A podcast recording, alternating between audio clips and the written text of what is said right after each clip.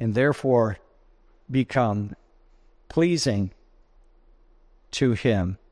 Like Him spiritually, like Him theologically, like Him ecclesiastically, that is, in terms of what the nature and character of the church is, but different in many, many ways. There is always a threat to this unity. There's always uh, a threat to unity by destroying the diversity they're held in tension. And so I want you to notice a number of differences then that exist among the disciples. There are a number of them, and this will take our time. There are six of them, seven of them, I'm sorry, that um, I found, and perhaps there are more. First of all, there were professional differences. This certainly uh, jumps off the page almost. Um, there were within the disciples themselves what we might call professional differences. Peter appeared as a leader, and he appears as a leader early on. In fact, he's listed first here. He emerges as a leader in his confession in Matthew chapter 16. And um, as he speaks for the disciples, not all of them speak for the rest of them, at least in terms of the, the record that we have here. But Peter appears as uh, a leader. And even here, as I've said, he appears first of all in verse 14. And then you have James and John. And James and John aspired to prominence.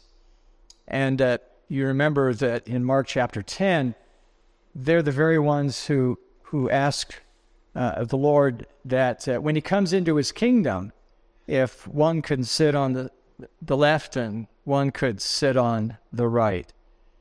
And so there, there are these differences in which there are some who are more prominent than others, some who are leaders, some who are followers, and yet at the same time, all of them belong together as numbered among the 12. And so, whatever we do, whatever it is that we do in the life of the church, even if we happen to be an officer in the life of the church, and uh, perhaps we, we seek to do that extremely well, there is a recognition on the part of the church itself that there are those differences. There are those who lead and there are those who follow, and that's nothing wrong uh, about that. And Jesus doesn't condemn that at all. It's a part of the church. So there are these what we might call professional differences, ministerial differences, differences within the church. And that doesn't make Peter any better than anybody else. In fact, we're told more about Peter than a lot of other uh, uh, uh, the apostles, and not all of it is flattering. So be careful what you aspire to. um, if you aspire to some kind of uh, prominence or preeminence. That clearly is a principal difference, which has to do with differences in principle spelled differently. Secondly, there were personality differences. Again, disciples are not all clones of one another. We're, we're different. Uh, we're different in our personalities, in our approaches, um, in some of the ways we, we, we just approach things. Uh, for example, Peter was impulsive. Um, Jesus predicts a falling away. He predicts, and Peter responds impulsively. Even if everybody leaves you, I won't. Well, he's one of the first uh, to do so. But he, so he's impulsive. He says what's on his mind, and we've all known people like that. Maybe some of us are part of this assembly uh, this afternoon. He was impulsive and he blurts out. And that was a positive thing also uh, in, in, in uh, Matthew chapter 16, where Who do men say that I am? Who do you say that I am? And Peter speaks, and the grammar would suggest that he speaks for the twelve. You're the Christ, and so forth. And so that's not necessarily a bad thing to be impulsive, though it certainly ought to be guarded um, at times. James and John were argumentative. And uh, there was an occasion in which the disciples or the apostles were in a context of, of unbelief, and they say to the Lord, to Jesus, bring down fire out of heaven and get rid of all of them. So there's this sort of argumentative uh, spirit um, about them. Uh, Peter was impulsive. Uh, James and John were argumentative, quick tempered, demanding. Jesus, do this. Thomas was introspective. In John chapter 11, again in chapter 14 and chapter chapter 20, you know, Th- Thomas seems to be one who who was introspective and who who thought, and even in John chapter 20, when when he says, "Unless I put my my hands uh, in in the in the prints of his body, I won't believe." And when Jesus manifests himself, he's the one who falls on his knees and says, "My Lord and my God." So there, there's a certain uh, introspective, a certain softness um, about him, even when he is um, in this context of uh, uh, of of uh, or even with he even when he at the outset is seemingly marked by some unbelief. And then Andrew was what we might call attractive. What I mean by that is he was had a, a winsome personality. Uh, he's the one who seeks for his brother, and there, there, there's something about him uh, that makes him uh, a little bit different, or at least noted uh, for being somewhat sensitive um, as an individual, looking to um, advance the ministry of the Lord Jesus. So there were professional differences, that is, within the disciples. There were those who did different things. There were personality differences, um, impulsiveness, argumentativeness, introspective, and uh, something of a sensitive nature. Thirdly, there were political differences. I suppose this speaks to um, our age right now or our time right now when um, our nation seems to be uh, so divided. There were those, or at least one, who was confrontational in his uh, political um, perspective. Simon the Zealot, and that's what it means. He was a, a zealot. He belonged to a, a political, a particular political party in the sense that the zealots hated Rome. and hated it with a passion and they sought its overthrow even by force if necessary, in order that they might bring in the kingdom of God. At least that was what that was their stated goal. And we find references to him, Simon the Zealot, who would have been a typical zealot in the day. There are those who were concessive and cooperated with the government in power. They were marked by compromise in that context. And Matthew was one of them. He was a tax collector, which meant that he was in the employ of Rome. And of course, zealots would not have been pleased with Matthew, and Matthew would not have been pleased with them. And so we so see a man like Matthew collecting taxes on behalf of Rome and certainly pocketing his own fee. Secondly, there were performance differences. And I've hinted at this or mentioned something of this, I suppose. But um, there was a chief apostle. If any was a chief apostle, it would have been Peter, who spoke, spoke more to Jesus and Jesus to him. And we're not now talking about what necessarily people did, but what their place was among the disciples or apostles. So there was a chief apostle, a foundation of the foundation, if you will.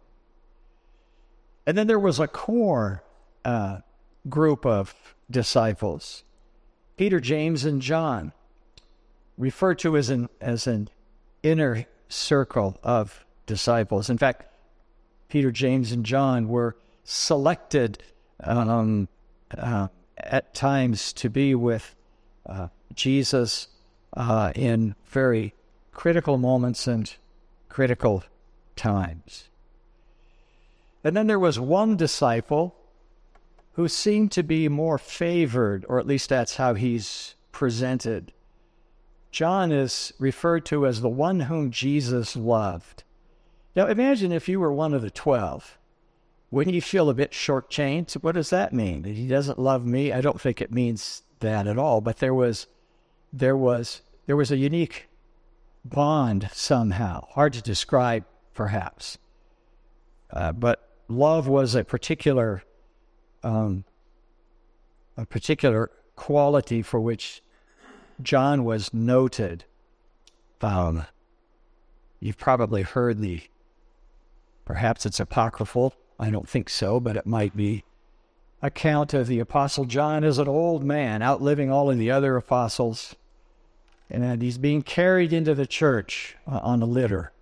Can't walk anymore. And all the energy he had was enough to raise his hand. And he said, My little children, love one another. Well, he's the apostle of love. He's known as the apostle of love. And it doesn't mean that Jesus didn't love the rest or he didn't have a place for all of the rest, or somehow he played favorites that the rest of them would feel left out. But there were these differences among the apostles, both uh, what we could say uh, professionally uh, and also just in terms of who they were and how they related to the Lord Jesus. And then there were public differences. This one is a little difficult because we really don't know. We don't have answers to some of the questions or some of the questions we might raise.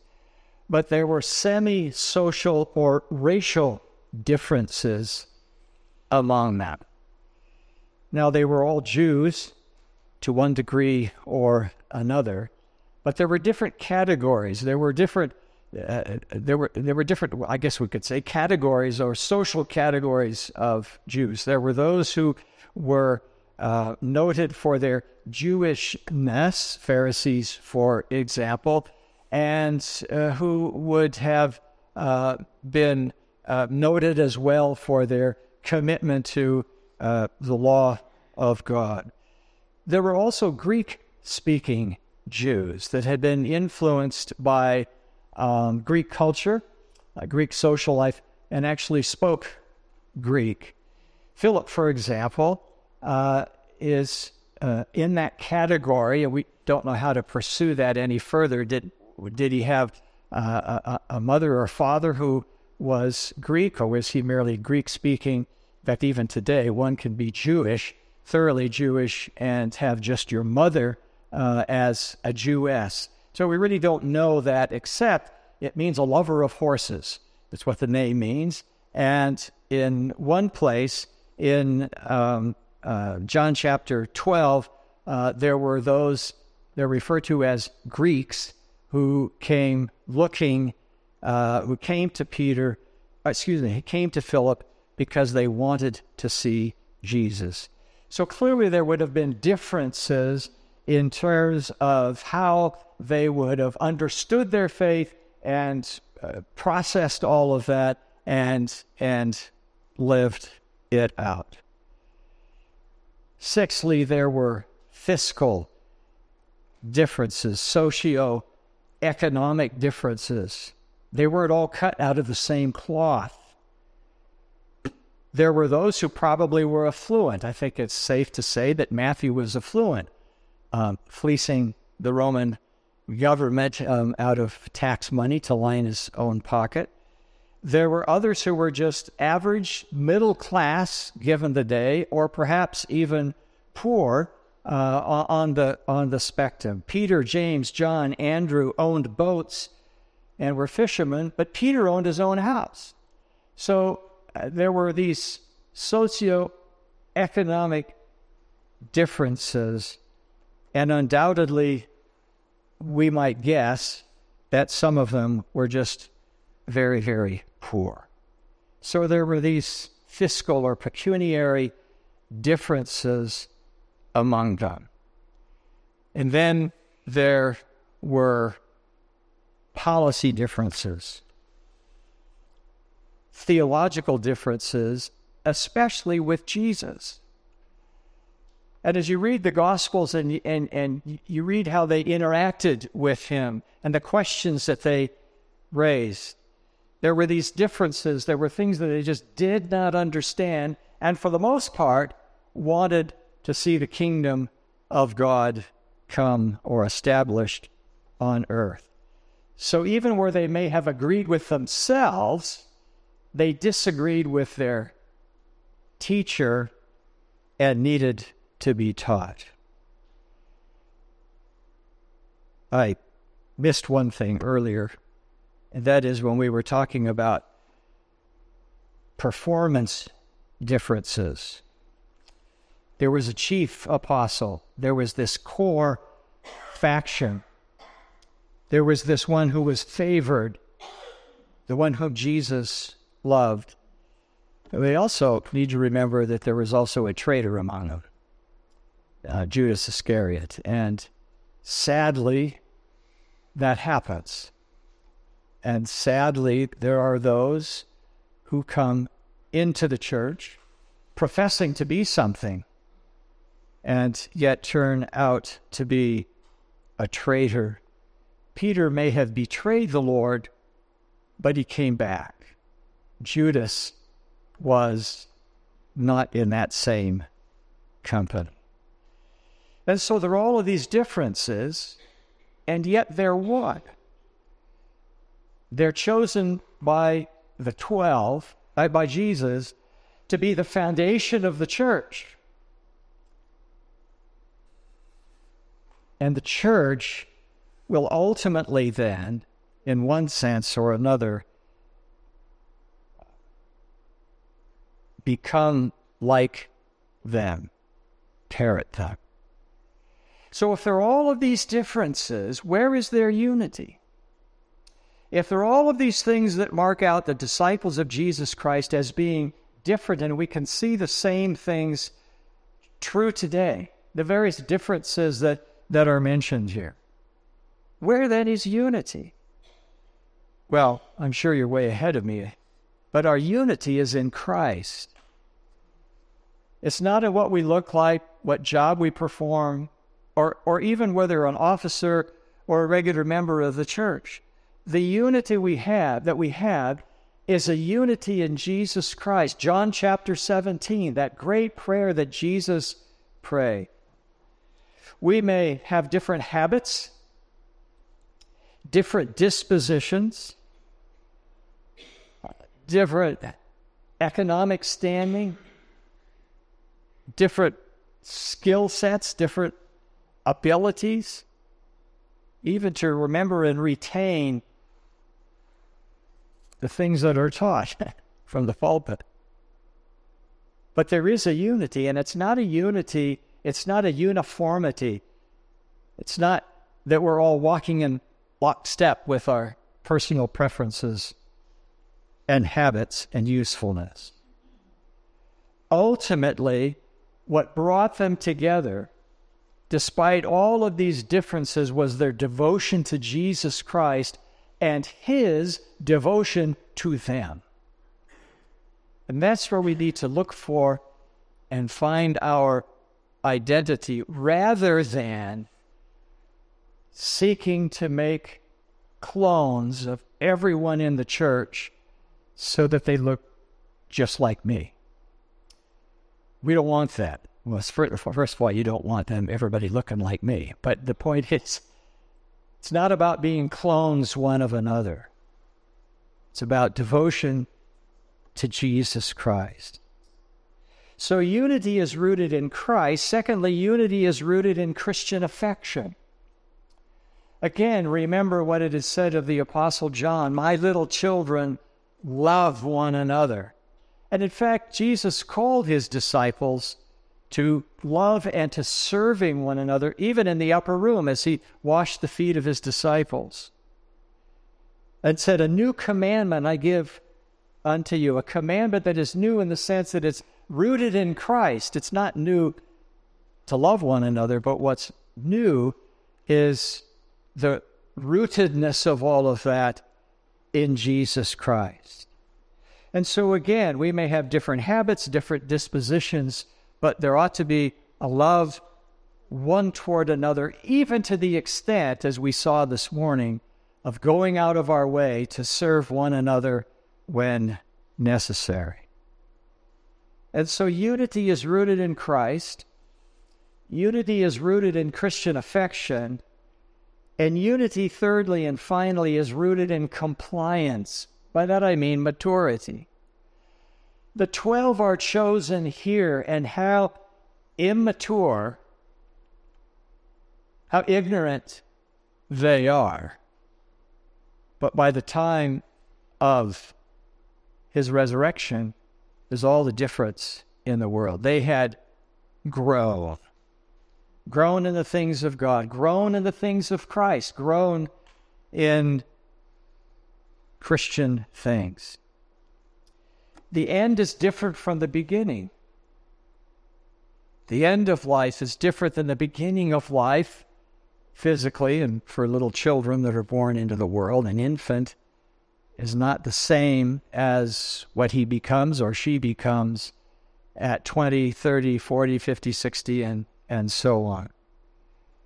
Humility, perseverance, faithfulness are things that become us as we grow in maturity. The other things that mark us out as being different are not primary at all. In fact, they're not even significant. It is our relationship to Jesus Christ and therefore our relationship one to another which is changed or which changes us and which alters those relationships. So, diversity is not a strike against unity because it's not a diversity that is rooted in anything in nature or that is natural, but in our relationship to Jesus Christ. So, all of the things that we mentioned, apart from Judas being the traitor, all of the other things that we mentioned don't matter at all and really ought not to enter into our relationship to one another as our relationship to Jesus Christ grows and flourishes. And may that be the case. Let us pray. Father in heaven, we we do come before you and thankful for this text, even as we thank you from time to time for the various texts that we study.